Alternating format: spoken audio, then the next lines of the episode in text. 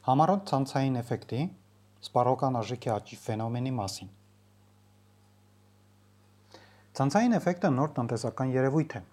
որի հիմքում ընկած են տեխնոլոգիական նորարարությունները։ Ինդուստրիալ դարաշրջանում 20-րդ դարում մենաշնորհները հիմնականում առաջանում էին ի շնորհիվ այն խնայողությունների, որը հնարավոր էր ապահովել արտադրության մասշտաբի էֆեկտի հաշվին։ Այսինքն արտադրության ծավալի աճին զուգահեռ կրճատվում են միավոր արտադրանքի ծախսերը։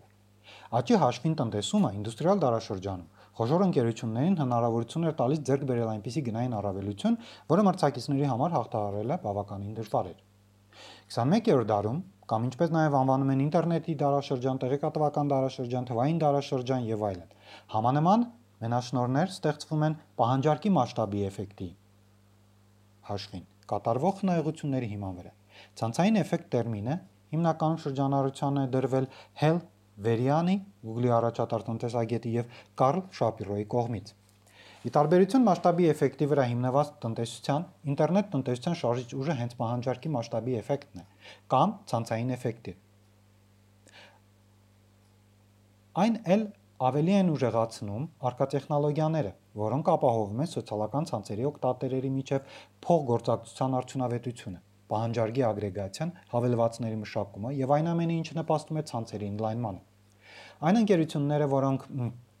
իրենց մրցակիցների համեմատ ավելի մեծ ծավալ են ձեռք բերել, այսինքն ավելի շատ օկտատերեր են ներգրավել իրենց հարթակ, ապա կարողանում են իրենց սպառողներին ավելի շահավետ պայմաններով գործարքներ երաշխավորել։ Քանի որ որքան լայն է ցանցը, առաջարկի եւ պահանջարկի համապատասխանության ճշտությունը այնքան բարձր է։ Ավելի շատ տվյալներ են արկա, հետեւաբար նաեւ նվազում է տեղեկատվական ասիմետրիան, որը իր հերթին ապահովում է առավել շահավետ տարբերակների որոնման հնարավորությունը։ Որքան մեծ է մասշտաբը, հարթակը այնքան ավելի ձեռնտու է օկտատերերի համար, որն իր հերթին գրավում է նոր խաղացողների, հետևաբար նաև հարթակի սպառողական արժեքը ել ավելի է մեծանում։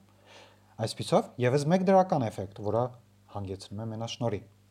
Ցանցային էֆեկտ. Ցանցի հանգույցների քանակի աճին զուգահեռ ցանցի սպառողական արժեքի աճի ֆենոմեն, այսինքն սպառման օբյեկտի կարևորության աճ, որը տեղի է ունենում այն սպառողների եւ դրանց միջև արկա կապի քանակի աճին զուգահեռ։ Բանջարկի աճի վրա հիմնված խնայումը հանդիսանում է դրական էֆեկտի հիմնական աղբյուրը եւ տնտեսական օգուտների առաջնային գործոն։ Սա չի նշանակում, որ արտադրության մասշտաբի էֆեկտը այլևս կարևոր չէ։ Իհարկե կարևոր է, սակայն ցանցային էֆեկտը թվային հարթակների համար եւ թվային միջավայրում առաջնային եւ որոշիչ գործոն է։ Մեդկալֆի օրենքը հակիրճ նկարագրում է, թե ինչպես է ցանցային էֆեկտը արժեք ստեղծում ցանցի մասնակիցների եւ նրանց համար, ում այն պատկանում է։ Ռոբերտ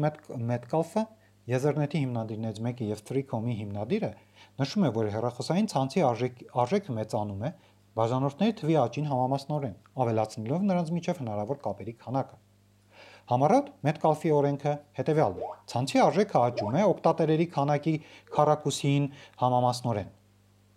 Այս օրինաչափություններից հետևում են տնտեսական ամենակարևոր եզրահանգումները։ Ցանցային էֆեկտի հաշվին աճը հանգեցնում է շուգայի գրավմանը։ Նոր օկտատերերը հիմնականում ներգրավում են ընկերների կողմից, որոնք արդեն հարթակի օկտատերեր են։ Իսկ երբ այս ամենը զուգորդվում է նաև գների իջեցմամբ, իսկ թվային միջավայրում գինը ձգտում է զրոյ, ապա շուկայի գրավումը տեղի ունենում ել ավելի ագրեսիվ։